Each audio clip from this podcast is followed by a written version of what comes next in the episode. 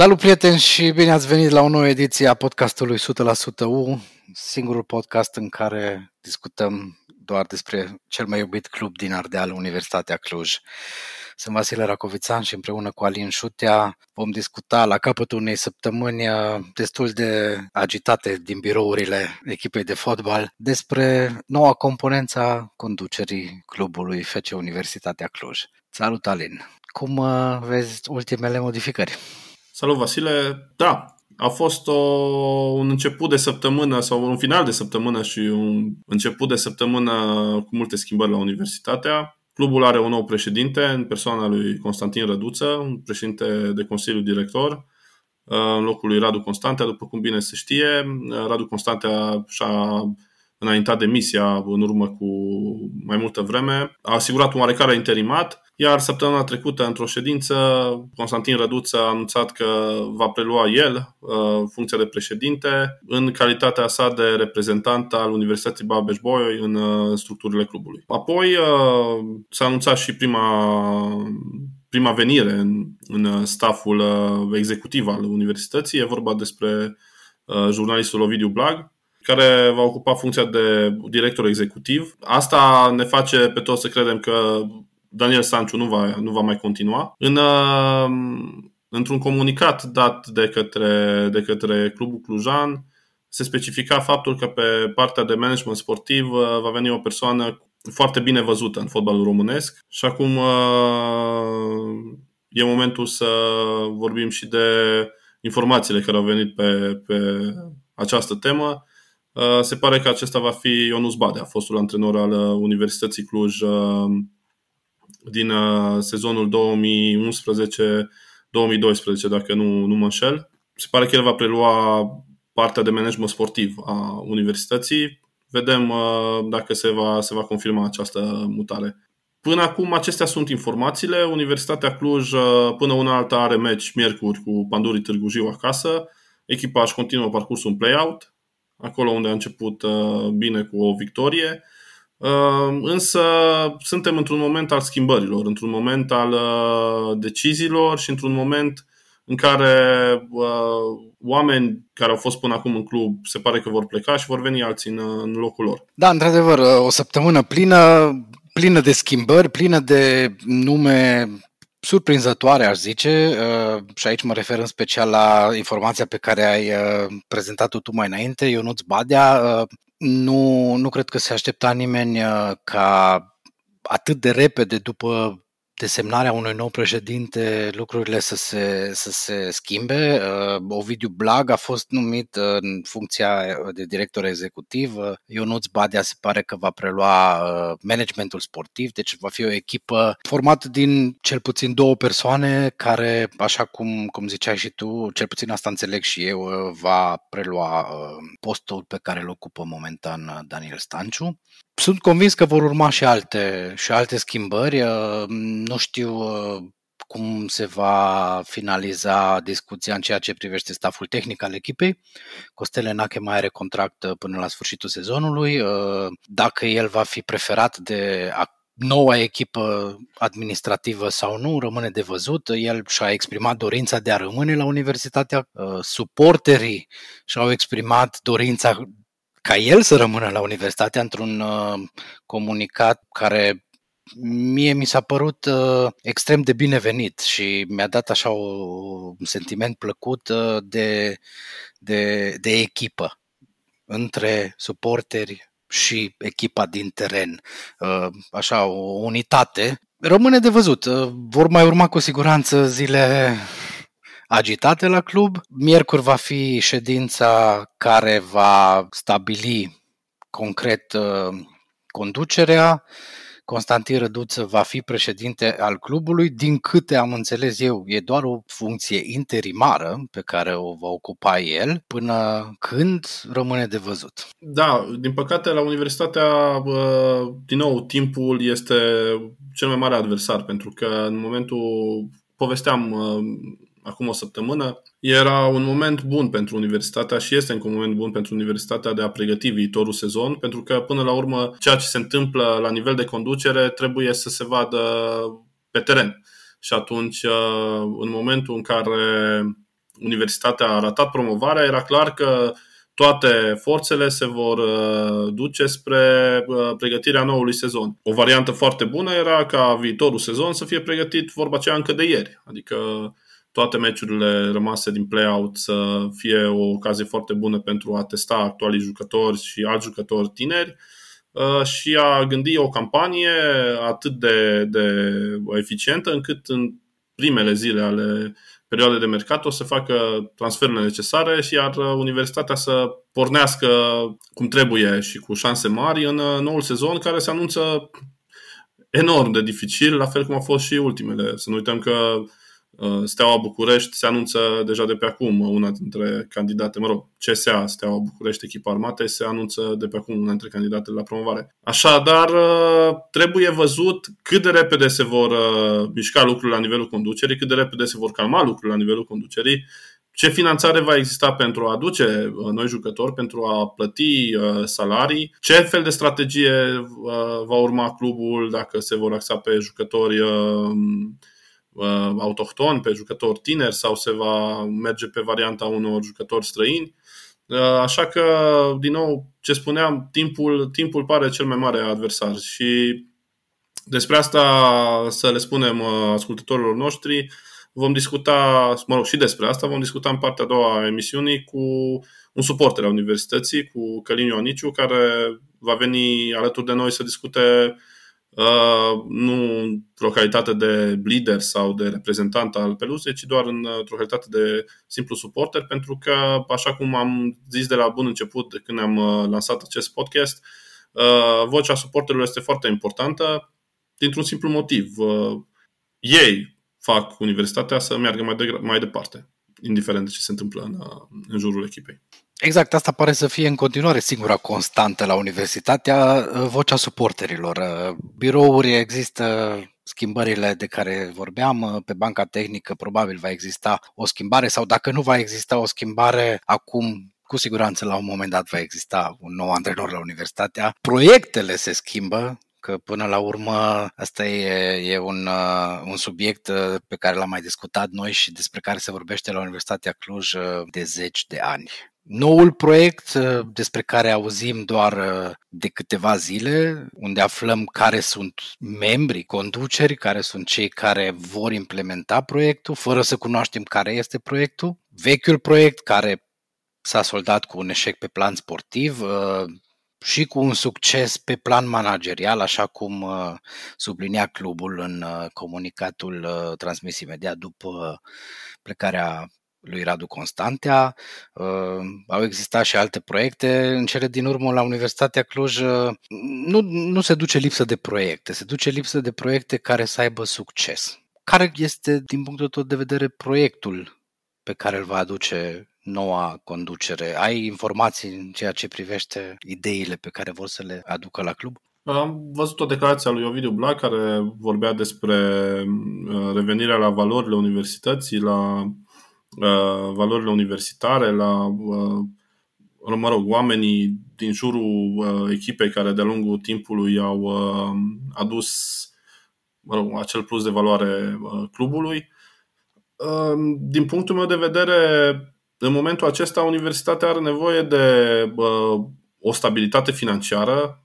Eu asta aș fi foarte curios să, să să văd care ar, vor fi sursele de finanțare ale universității, câți dintre actualii sponsori vor rămâne alături de club. E foarte important, pentru că, efectiv, fără o infuzie de capital, nu se poate vorbi de performanță sportivă, oricât de, oricât de mult. Uh, am încercat să vorbim despre boemia din trecut, aceea nu mai există. Avem nevoie, clubul are nevoie de o forță financiară pentru a conta în, în lupta sportivă. Și atunci uh, sunt, uh, sunt foarte curios să văd care este uh, discuția, care este perspectiva pentru următorii ani. Din păcate, la universitatea asistăm odată la un patru-cinci ani uh, la schimbări uh, destul de radicale. A fost, uh, ultimul a fost acest proiect comunitar uh, gândit de, mă rog, primărie și uh, anumite companii locale mai mari sau mai mici. Acum, Universitatea Babeș-Bolyai va avea, din câte îmi dau eu seama, primul cuvânt de spus. Aici mă întreb din nou cât de mult uh, mai e interesată primăria de uh, gestionarea situației de la universitatea, pentru că mi se pare că multă vreme uh, acest club pentru universitatea, pentru primărie a fost un, un uh, cartof fierbinte. Era o presiune pe care trebuia să-și o asume. Acum uh, presiunea a ajuns oarecum în curtea Universității Babeș-Bolyai, care a preluat managementul clubului, așa că nu ne rămâne decât să, să vedem ce se va întâmpla în perioada următoare. Da, într-adevăr, schimbarea asta de, de atitudine a tacită oarecum a primăriei e surprinzătoare și pentru mine, după ce Radu Constantea, care era reprezentantul Consiliului Local în Consiliul Director al Universității Cluj, a deținut funcția de președinte, după ce el s-a retras, primarul Emil Boc, cel care până la urmă are ultimul cuvânt, nu a propus un nou membru din partea Consiliului Local, ci a decis să sprijine reprezentantul reprezentantul Universității Babeș-Bolyai, pe Constantin Răduță, cel care și-a format o echipă în jurul lui. Deci se pare că, vorba ta, cartoful fierbinte a fost aruncat acum în curtea U B B. În curtea U B B, care, financiar vorbind, nu poate susține un club cu pretențiile Universității Cluj, poate susține logistic prin bazele sportive pe care le poate pune la dispoziție, poate susține clubul în multe alte aspecte, dar financiar nu. Sponsorii, cei care sunt alături de echipă, probabil nu vor rămâne toți, pentru că, hai să fim serioși, orice înțelegeri de genul acesta se bazează până la urmă și pe relații personale și unii dintre sponsori sunt ajunși la club ca urmare a relației personale, de exemplu a lui Daniel Stanciu, care dacă va părăsi clubul, nu știm ce se va întâmpla cu respectivul sponsor. E, e greu de imaginat cum se va, cum se va structura viitorul imediat al universității, iar pe lângă toate aceste aspecte mai intervine cel mai important, suporteri, care suporteri până acum au fost oarecum ignorați din această organizare sau reorganizare a clubului, ba mai mult dacă citim printre uh, comentariile suporterilor uh, postate pe diverse rețele sociale ca urmare a deciziei clubului, uh, oficialii clubului uh, au încercat să se ascundă de suporteri în momentul în care, în care a avut loc ședința care l-a numit pe Constantin Răduță președinte, ceea ce mi s-a părut așa un gest uh, oarecum ciudat. Până la urmă, transparența și comunicarea ar trebui să fie pe primul loc la, la universitatea, mai ales în situația asta. Și cred că asta e un motiv foarte, foarte bun pentru a vedea și cum văd suporterii situația și cum își imaginează ei că acest club poate fi reorganizat și pus pe baze serioase care să asigure în viitor și performanță sportivă. Așa cum uh, am uh, discutat în partea a doua a emisiunii podcastului nostru, avem și un invitat, este vorba de Uh, un suporter al universității, pentru că, așa cum am spus de la bun început, uh, această, acest podcast este despre suporteri, uh, este pentru suporteri în primul rând și este, uh, dacă vreți, o discuție despre tot ce înseamnă universitatea, iar universitatea înseamnă oamenii care o susțin de acasă, din, uh, de pe stadion, uh, din Cluj sau din alte, din alte părți. Uh, și așa că ne-am gândit să aflăm ce părere are un suporter al universității despre situația actuală a clubului. Călin Ioaniciu, bine ai venit! Salutare! Călin, uh, am avut parte de un sezon greu, un sezon care, din păcate, nu a decurs așa cum ne-am dorit, la fel cum n-au decurs nici ultimele, ultimele două sezoane. Cum vezi tu, în calitatea de suport, de susținător al universității, acest sezon? Cum s-a desfășurat lucrurile până acum? Nu ai cum să vorbești despre partea sportivă, despre nereușite, că până la urmă asta nu e dor, fără să ții cont de context, de toată nenorocirea și urgia asta abătută asupra noastră din cauza COVID-ului. Toate repercursiunile, cel mai tare ne doare pe noi că nu putem să intrăm în tribune și să fim alături de echipă de acolo. Deci cam ăsta ar fi contextul. Și lipsa rezultatelor, așteptările înșelate sau nemulțumirile acumulate din cauza asta sunt greu de gestionat. Fiecare dintre noi și-a formulat niște așteptări, s-a gândit, a sperat, a vizualizat o deplasare la care visează de un an jumate, a vizualizat o sărbătoare la fântână în fața catedralei, eu știu. E greu să vorbești altfel decât cu un gust amar despre rezultatele astea. Dacă vorbim despre cele cauzat, acolo trebuie să vorbim în trei și să, să ne spunem părerile și să ne susținem sau să ne contrazicem. Da, discuția oricum este foarte amplă. E clar că nu o putem rezuma într-un singur episod din, din podcast. Acum încercăm să le luăm rând pe rând. Da, e clar că din punctul de vedere al suporterilor, faptul că stadionul a fost închise a fost cel mai, cea mai mare dezamăgire a acestui sezon. Uh, și asta, până la urmă, cred că a influențat și rezultatele. Nu știu, Vasile, tu cum vezi? Cu siguranță. Până la urmă, Universitatea Cluj uh, trăiește de pe urma suporterilor și înseamnă, din punctul meu de vedere, în cea mai mare parte suporterii și dragostea pe care o are un oraș întreg pentru echipa aceasta. Iar uh, jucătorii care vin la U Cluj, dacă stăm bine să ne gândim, de fiecare dată spun că aleg să joace pentru Universitatea datorită sprijinului de care speră să se bucure când joacă.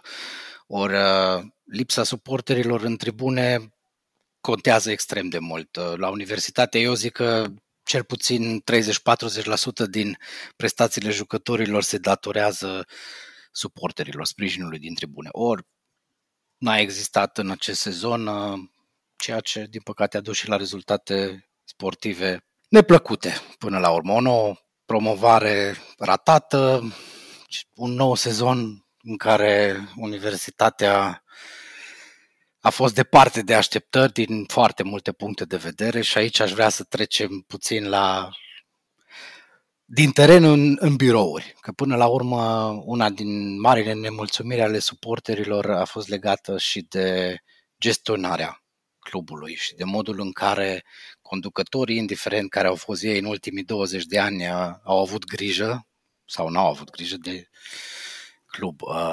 Călin, hai să discutăm puțin despre ultimele mișcări de trupe, să zic așa, din birourile universității.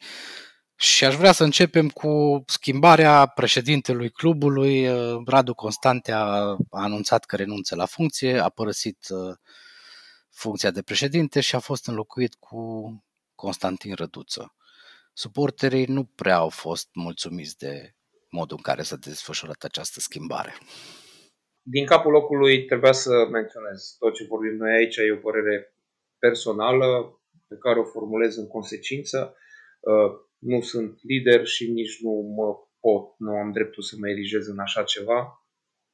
Așadar încerc să spun o părere care în egală măsură să fie personală și care cumva să rezoneze și cu părerile celorlalți cu care mai schimb aceleași sau discutăm pe aceleași subiecte.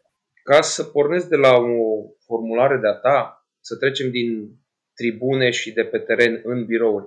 Eu vă întreb, în care birouri? Pentru că Universitatea Cluj, un club cu tradiție de peste o sută de ani, nu are un sediu. Păi are la, la B T Arena, nu? Ok. Are o, o incintă în care își desfășoară, din punct de vedere administrativ, activitatea. Mai mult decât ați în douăzeci. Ați înțeles de ce am exagerat cu da, da, da. asta, dar ați înțeles.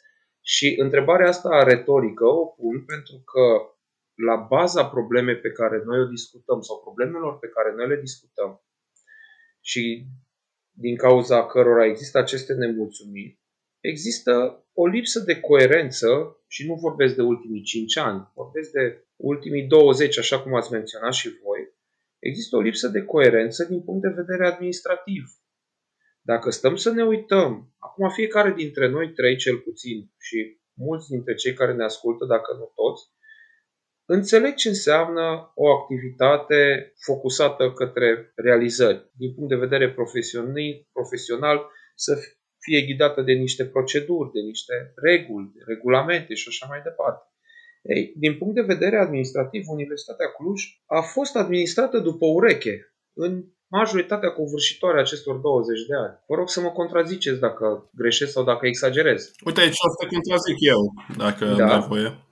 Așa îmi place să fiu, nu neapărat gică contra, dar să găsesc argumente chiar și când foarte mulți spun că nu le poți găsi. Două momente pot să spun că universitatea a fost gestionată sau părea că intră pe un făgaș bun din punctul ăsta de vedere. Începutul perioadei Walter, în care universitatea s-a transformat dintr-un club care trăia de la o săptămână la alta, pentru că era, dacă mai țineți voi minte, amenințată cu neprogramarea din cauza datorilor istorice, unele către impresare, altele către fotbaliști, foști fotbaliști, altele către foști jucători. A ajuns să fie o echipă care făcea cantonamente în Austria, în Antalya, se deplasa cu avionul în divizia B, adică la universitatea bătea așa un aer cu care noi, cei care am uh, fost lângă, mă rog, echipă ca și suporteri, iar apoi, nu știu, cu Vasile ca și ziariști, nu eram uh, obișnuiți.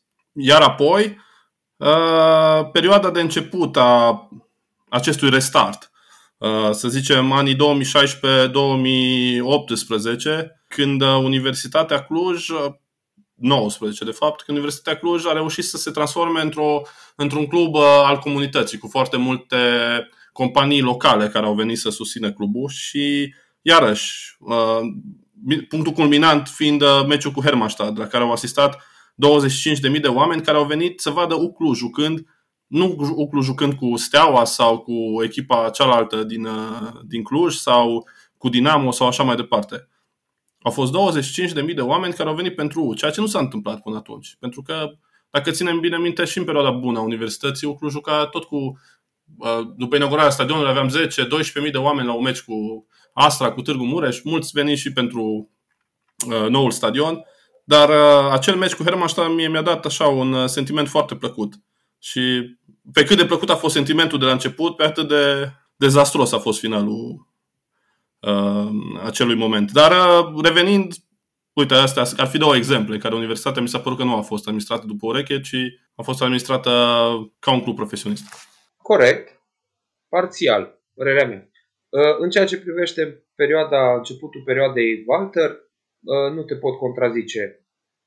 Exact cum spui tu și, din păcate, totuși vorbim de, ne raportăm la douăzeci de ani și exemplul tău are legătură cu un an și ceva?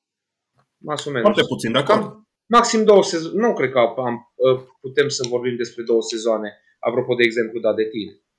Acea coerență. E un, o excepție care întărește regula. De ce insist pe partea a doua să o contrazic? Apropo de sezonul terminat în două mii nouăsprezece cu barajul cu Hermannstadt, pentru că în două mii nouăsprezece, în, acest, în acel sezon, noi nu vorbim neapărat de o coerență din punct de vedere administrativ.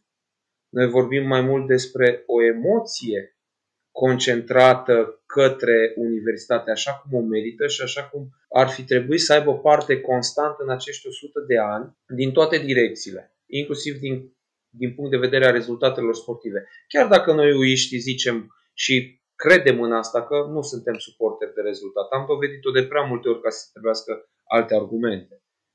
Dar perioada la care tu faci referire și implică barajul cu Hermannstadt, eu nu cred că are legătură cu partea administrativă și cu coerența administrativă, cât are legătură cu emoția. Eu consider că din două mii nouăsprezece au început să apară lacunele administrative pe care eu le acuzam și cu care ne confruntăm în continuare. Noi nu le-am cunoscut. A fost o boemie, un entuziasm nepereche în momentul în care a renăscut universitatea și am început două mii șaisprezece, două mii șaptesprezece, două mii optsprezece cu sezoanele de rigoare din ligile inferioare până am ajuns în Liga doi. Nu a fost nevoie de o coerență administrativă acolo pentru că de așa natură au fost competițiile respective, fără să jignesc pe cineva. Treaba serioasă a început în două mii optsprezece două mii nouăsprezece în Liga doi și acolo au început să se vadă lipsurile.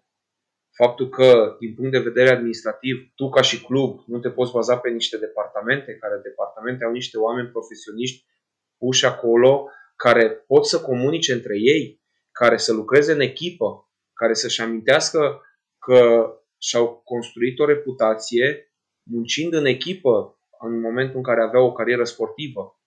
În momentul în care a venit cineva, vorbeam cu Vasile la un moment dat, oameni veniți de pe băncile școlii, doxă de chestiuni teoretice, pentru că e nevoie și de un contabil sau mai știu eu ce în structurile unui club, care trebuie să se înțeleagă cu cineva care toată viața lui a făcut sport, un om care poate nu știe ce e diplomația, e foarte bine intenționat, are o căruță de bun simț, dar vorbește direct și uh, pentru el traseul de la creier la gură e foarte scurt, omul zice verde în față, nu își pierde vremea cu elegantețuri. Ei, genul ăsta de conflicte au existat între puținele departamente sau puțini oameni care chiar se pricepeau la ceea ce fac. Și din nou îți dau dreptate, Aline, când dădea exemplu începutul erei Walter. Acolo s-a văzut mâna unui antreprenor care nu, nu discutăm despre interesele pe care le avea și din ce cauză a ținut frâiele universității. Dar acolo s-a văzut capacitatea unui antreprenor care să, și interesul lui de a-și construi o structură corectă din punct de vedere a unui business. Bun, și atunci să mergem mai departe. Am avut în ultimii treisprezece ani trei mari structuri mari și late prin care a fost organizat clubul. Am avut uh, varianta aceea în care clubul era finanțat aproape în exclusivitate de către Consiliul Local perioada două mii șase două mii nouă până la preluarea echipei de către Florian Walter.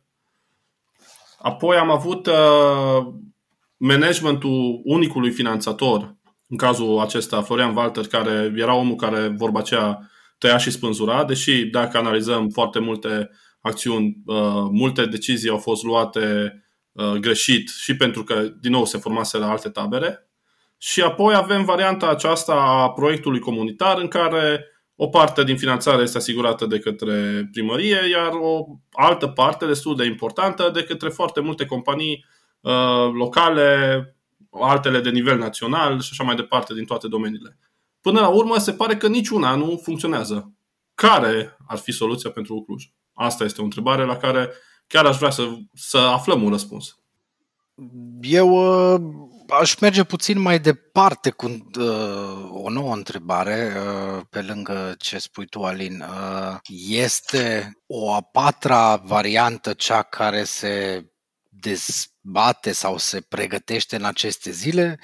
Răspunsul în care o entitate care face parte din conducere, și anume Universitatea Babeș-Bolyai, practic ajunge la conducere fără să dețină mijloacele financiare. Despre asta s-a discutat extrem de mult la Universitatea de-a lungul anilor.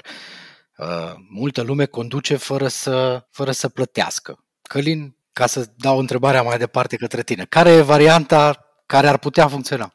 Din nou, hai să creăm contextul sau să verbalizăm contextul. Alin zicea foarte bine, doar că să nu uităm, acest parteneriat între primărie și U B B a fost făcut din capul locului ca și motiv. Nu, ca și motiv a fost unul foarte simplu. U trebuia să îndeplinească condițiile de promovare. Dacă rămânea exclusiv primăria implicată la nivel administrativ, universitatea nu ar fi avut posibilitatea să promoveze în Liga unu. Ceilalți particulari, să le zicem așa, da? Celelalte afaceri private care sunt în jurul universității sunt la nivel de sponsorship.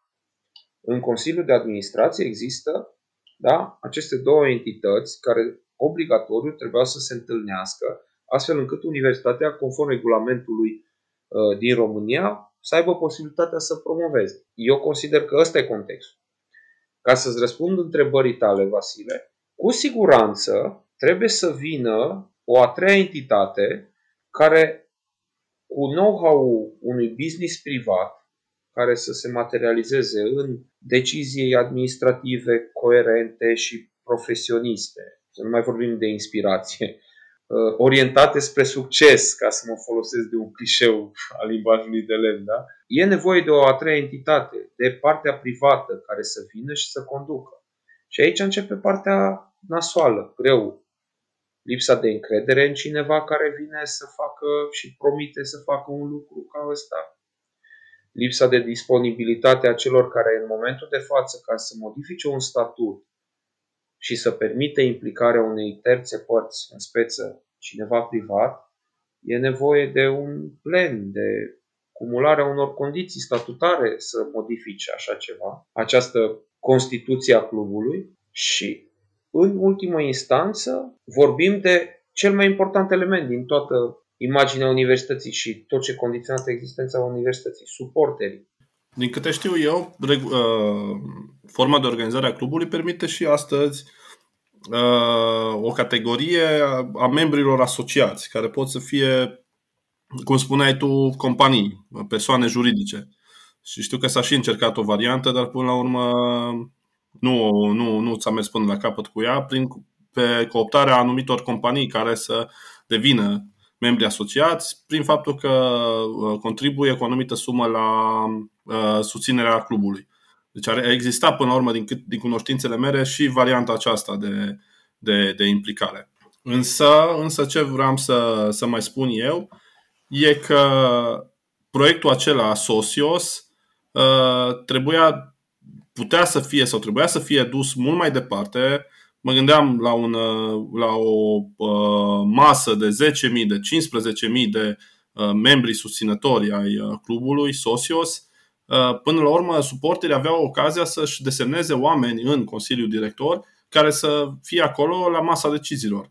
Și cred că a, aceasta putea să fie o cale pe care Universitatea Cluj să o ia, uh, pornind de la proiectul început în, două mii, în două mii șaisprezece.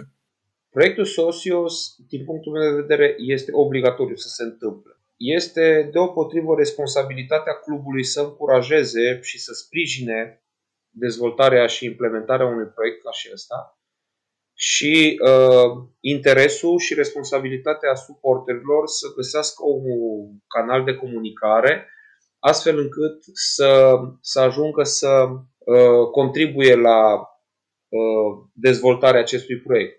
Nu vreau să fac și din capul locului mi-aș dori să nu facem foarte multe comparații cu ce înseamnă D D B-ul, pentru că acolo este un moment de gravă criză. Cuțitul e departe de a fi fost la os, a trecut de os și e la măduvă deja. Noi nu ne dorim să ajungem în, chiar în situația aia. Eu consider că în ceea ce privește proiectul D D B, vectorul este această disperare. Și noi am trecut până așa ceva, când ne-am Am fost amenințați cu dispariție.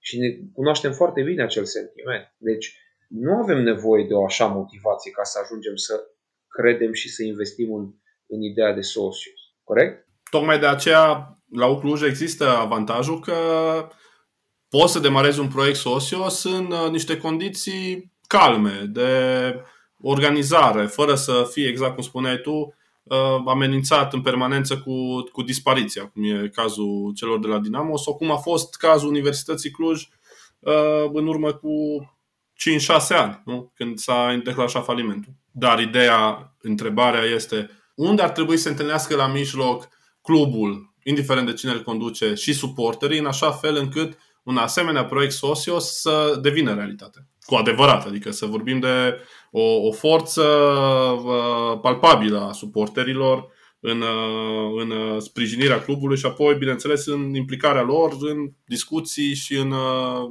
în structurile oficiale. Acele entități care sunt implicate în conducerea, în administrarea clubului, că numim primăria, că numim U B B-ul, că numim investitorii externi, trebuie să facă un singur lucru, din care după aceea rezultă toate lucrurile de bine și din cauza lipsei lui vin toate lucrurile de rău. Comunicarea cu suporterii. E o chestie pe care noi între noi o zicem foarte des. Din păcate o zicem cu un gust amar pentru că avem parte de nereușite în ultimii ani. Ne lipsește atât de puțin și avem nevoie, nu, îmi cer scuze, avem nevoie de atât de puțin ca să fim fericiți. Unul dintre acele lucruri foarte mici și atât de puține, e comunicarea. Adică oamenii au nevoie să știe ce se întâmplă acolo unde ei își focusează toată atenția și se trezesc cu o ușă închisă sau cu un zid în fața lor. Din cauza lipsei de comunicare și a unor informații direct de la sursă, care cu o anumită frecvență și constanță se iasă la suprafață în media, pe Facebook, în social media, whatever, în lipsa acestor informații se nasc bârfele, se nasc legendele urbane, se nasc tot felul de povești fantasmagorice și paranoice, care într-un fel sau altul au un mic sâmbure de adevăr. ajung să fie transmise din în viu grai, din gură în gură, preț de o săptămână. Fiecare la rândul lui, când îl transmite mai departe, și aduce aportul cu o mică înfloritură, o rimă schimbată, și după o lună nu mai știe nimeni de unde a pornit. Când ajunge la al zecelea, e o realitate, e o informație clară. Așa o percepe omul. Și vorbim deja de legendele urbane, vorbim deja despre tot felul de fantasmagorii și așa mai departe. Înainte să, să, să trecem un pic, să dezbatem legendele astea urbane de care spui tu, m-aș întoarce puțin la organizarea administrativă și dacă aș, aș trage așa o mică concluzie după ce ați spus și tu, Călin, și tu, Alin. Soluția ideală la Universitatea Cluj ar fi o cooperare între autoritățile locale, între universități, între sponsori sau companii potente financiar și suporteri. Deci, practic, o conducere în patru, în care fiecare să își spună părerea la masa unde se iau deciziile. Și cum spuneai tu, Călin, lucrul ăsta pare uh, o utopie în momentul în care între cele patru entități teoretic uh, reprezentate nu există un dialog constant. Or, exact asta mi se pare mie că se întâmplă în ultima perioadă. Primăria discută cu U B B. U B B nu știu dacă discută cu sponsorii, primăria nu cred că discută cu suporterii, suporterii nu știu dacă discută cu sponsorii sau cu U B B, mai degrabă aș zice că la ora actuală există un oarecare conflict între suporteri și ideile U B B, puteți discuta și despre subiectul acesta.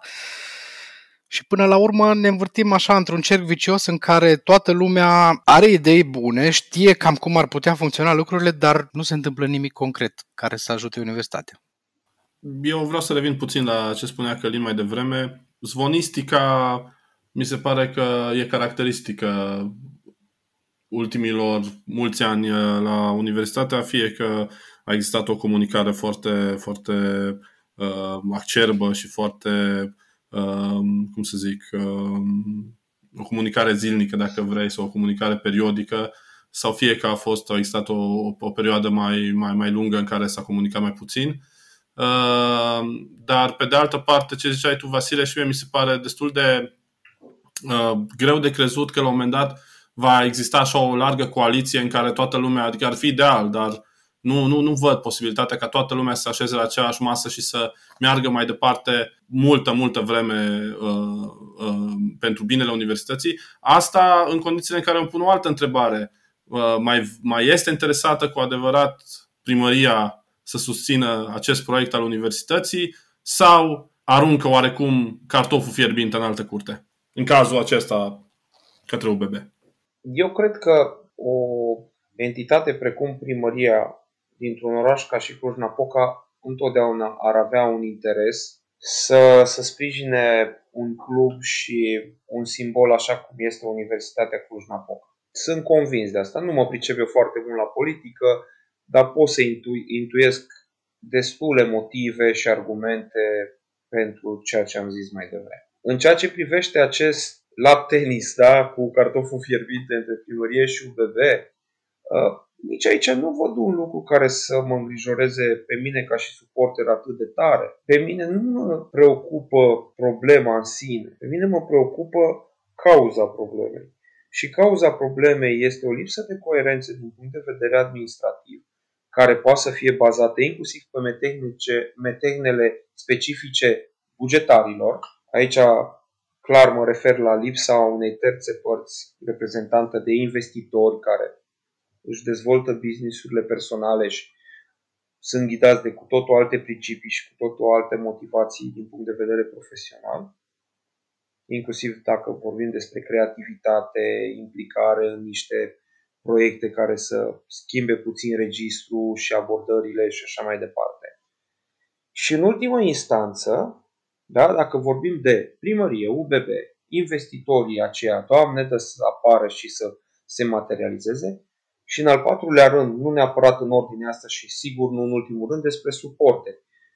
Fraților, fiecare dintre aceste patru entități au treaba lor bine definită în ce înseamnă viața universității și dinamica existenței Universității Cluj-Napoca. Suporterii prioritar trebuie să fie preocupați, să încurajeze, să transmită o energie pozitivă, să aducă constant în jurul lor alți și alți sau alte și alte generații care cresc și vin din spate, să cunoască ce se întâmplă la club din punct de vedere administrativ, apropo de ce vine dinspre biroul, și să-și dorească să nu se implice foarte mult în acele decizii, pentru că nu-i treaba lor.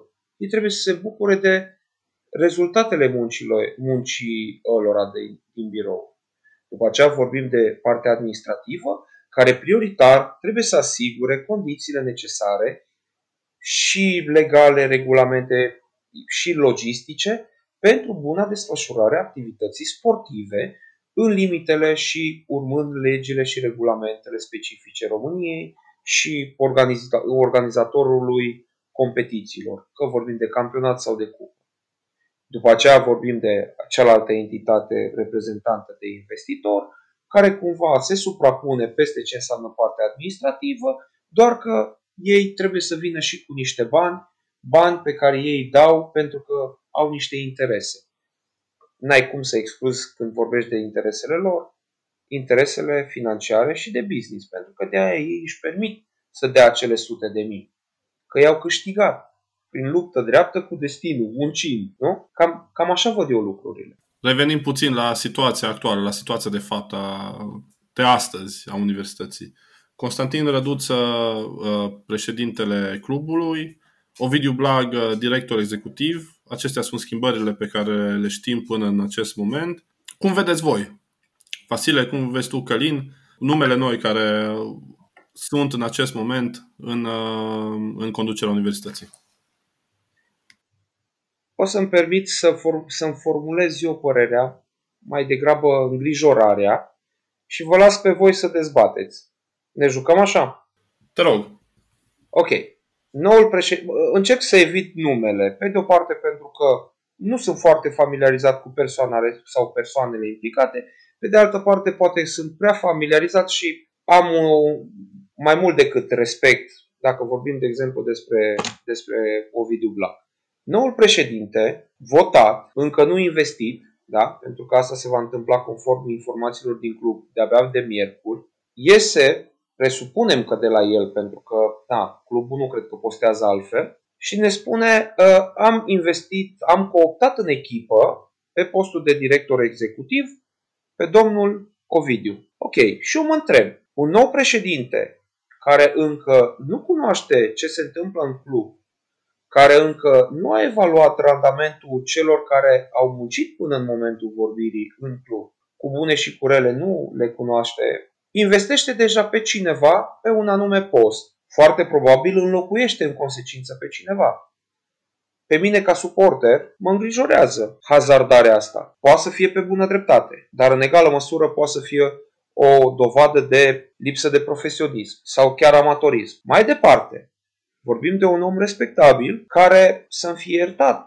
Nu știu în ce măsură îl recomandă postul, îl, e recomandat pentru a ocupa un post de director executiv, adică multe responsabilități vin la pachet cu acest post. Ce părere aveți voi? La cum văd eu lucrurile, cred că noua conducere care se prefigurează acum la Universitatea Cluj a fost și-a făcut temele dinainte, adică nu cred că s-a stabilit lucrurile de pe o zi pe alta. Venirea noului președinte Constantin Răduță și apoi lui Ovi Blag ca și directorul executiv, bănuiesc că nu s-a stabilit peste noapte. Sunt convins că au fost discuții încă dinainte. Ce ziceai tu? De aici putem trage concluzia că oamenii care au fost până acum în funcția aceasta, respectiv Daniel Stanciu, în cazul zone executive, nu va mai fi. Nu știu care va fi uh, soarta lui uh, Costel Enache în uh, calitatea lui de antrenor. Am înțeles că va rămâne cel puțin până în vară. Aici nu ne rămâne decât să așteptăm, să vedem ce intenții, să îi ascultăm pe cei care, pe care, care au venit acum, să vedem care e planul. Până la urmă că, la, în general, în fotbal și în special la universitate se vorbește tot timpul despre proiecte. Un proiect, două proiecte, mai multe proiecte decât are Ministerul Transporturilor extra universitatea. Și uh, asta sunt foarte curios să văd care este proiectul uh, pe care îl propun uh, noi veniți la, la, la club.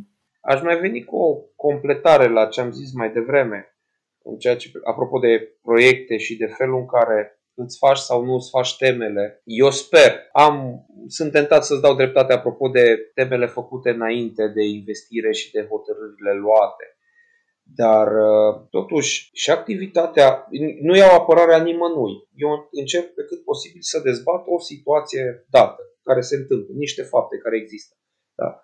Vorbim de randamentul unora care într-o perioadă relativ scurtă de timp, mai puțin de un sezon, fără partea pregătitoare dinainte, au încercat să repare din mers niște lucruri.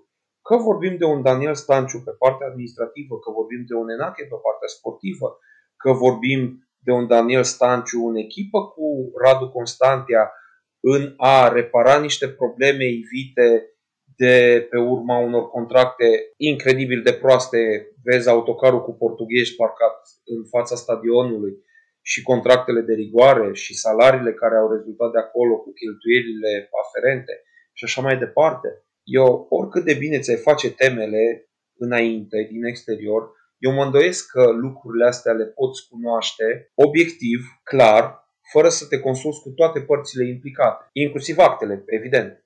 Și aici, la ce spuneai tu, aș mai adăuga inclusiv numărul sponsorilor atrași până acum de Universitatea Cluj într-un timp relativ, relativ scurt. Adică vorbim de doi trei ani în care Universitatea a ajuns să joace ca și echipele din Liga din Franța cu câteva, foarte multe logo-uri pe, pe tricou și pe short. Efectiv, nu mai aveai, dacă vrei să mai pui și numele jucătorilor pe tricou, nu mai aveai unde să-l pui.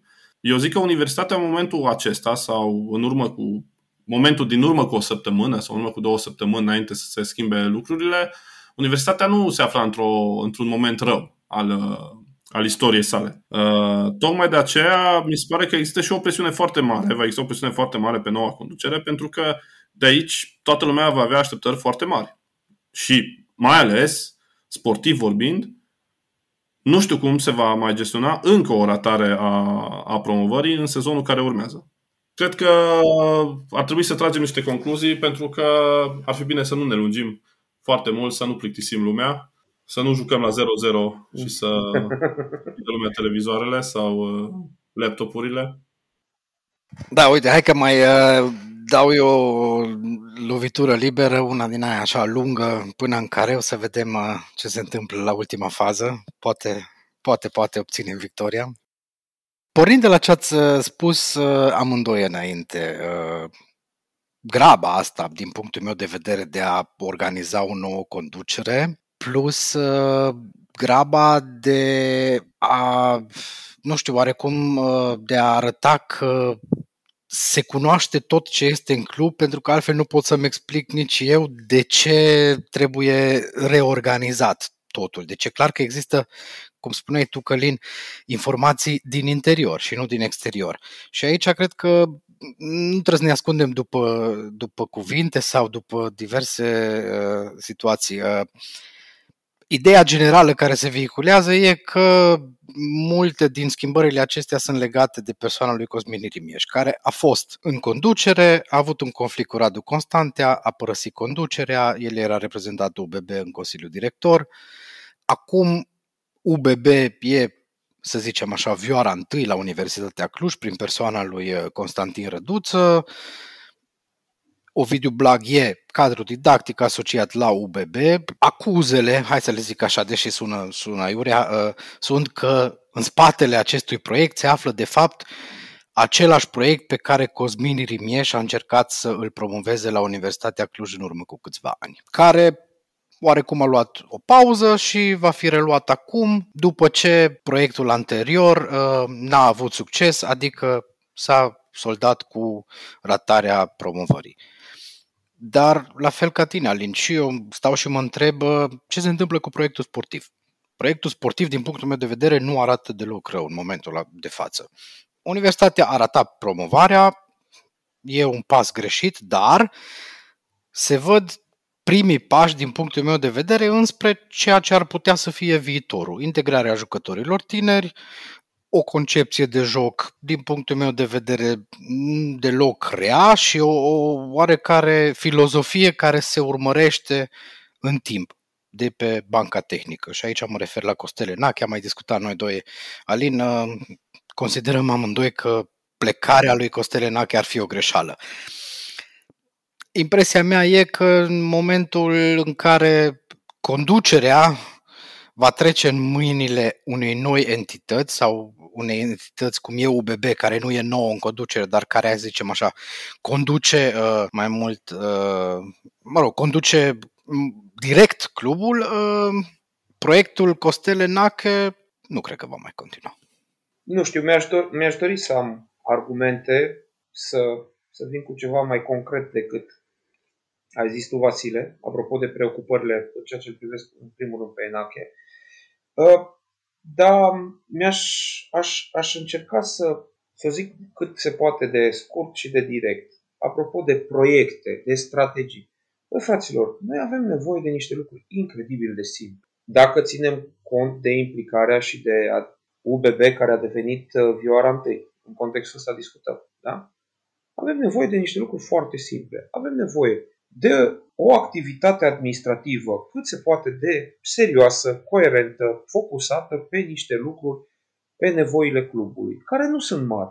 Ai nevoie de o bază de antrenament, ai nevoie de o bază de antrenament pe care să o poți folosi inclusiv în perioadele de iarnă sau să ai parte de o alternativă, să nu pățești cum a pățit Universitatea Cluj în dricul iernii, preț de mai bine de două luni, poate chiar trei, să nu poată să calce pe gazon, la propriu să se antreneze pe gazon.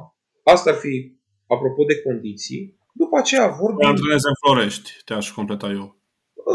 Vorbim de sintetic, că restul sunt variațiuni și vorbim discuții cum ar veni, că s-a dus și nu a plătit, mă rog, a fost primită cu brațele deschise, et cetera. N-are importanță.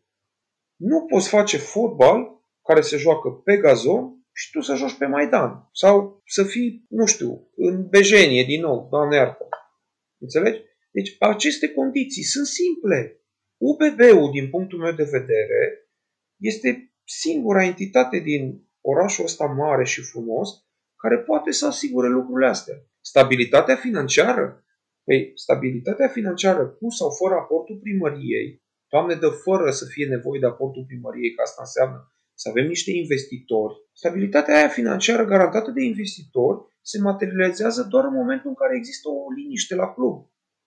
O liniște care e garantată și a cărui etalon este mulțumirea suporterilor, care vehemenți, vocali, pricepuți incredibil de bine, bine la, la ce înseamnă încurajarea din tribune, își fac treaba lor și nu mai își consumă timpul cu nemulțumiri, cu a-și formula nemulțumirile și aș da nemulțumirile pe, în fața, mai știu eu, instituțiilor sau în fața stadionului. Eu consider că în felul ăsta trebuie închis cercul. Și foarte simplu. Pârghile, din păcate, nu sunt la suporteri. Suporterii sunt în postura în care să vină să-și formuleze nemulțumirile, să tragă semnalul de alarmă, să ia atitudine și să aprindă focurile pe dealuri, cum erau cu vremuri, ca să arate lumii că nu e în regulă ce se întâmplă.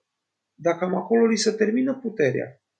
Oricât de uh, simplu ar părea, uh, situația la universitatea, la universitatea este uh, ca întotdeauna destul de complexă, însă nu pot decât să fiu total de acord cu ce ai zis tu mai devreme, Călin.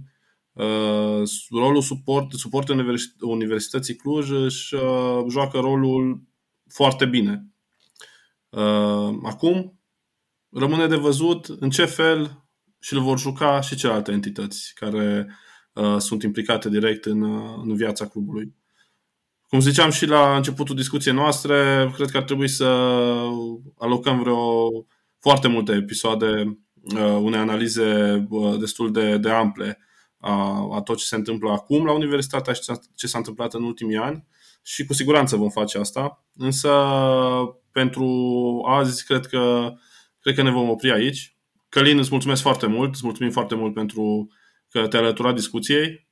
Te mai așteptăm uh, și cu alte ocazii. Sper că următoarele vor fi uh, și discutând despre modul în care vom trăi un meci pe stadion, în tribune, pentru că ne lipsește foarte mult acest sentiment unic și nu ne rămâne decât să susținem universitatea fiecare cu la fel de multă ardoare ca și până acum. Exact.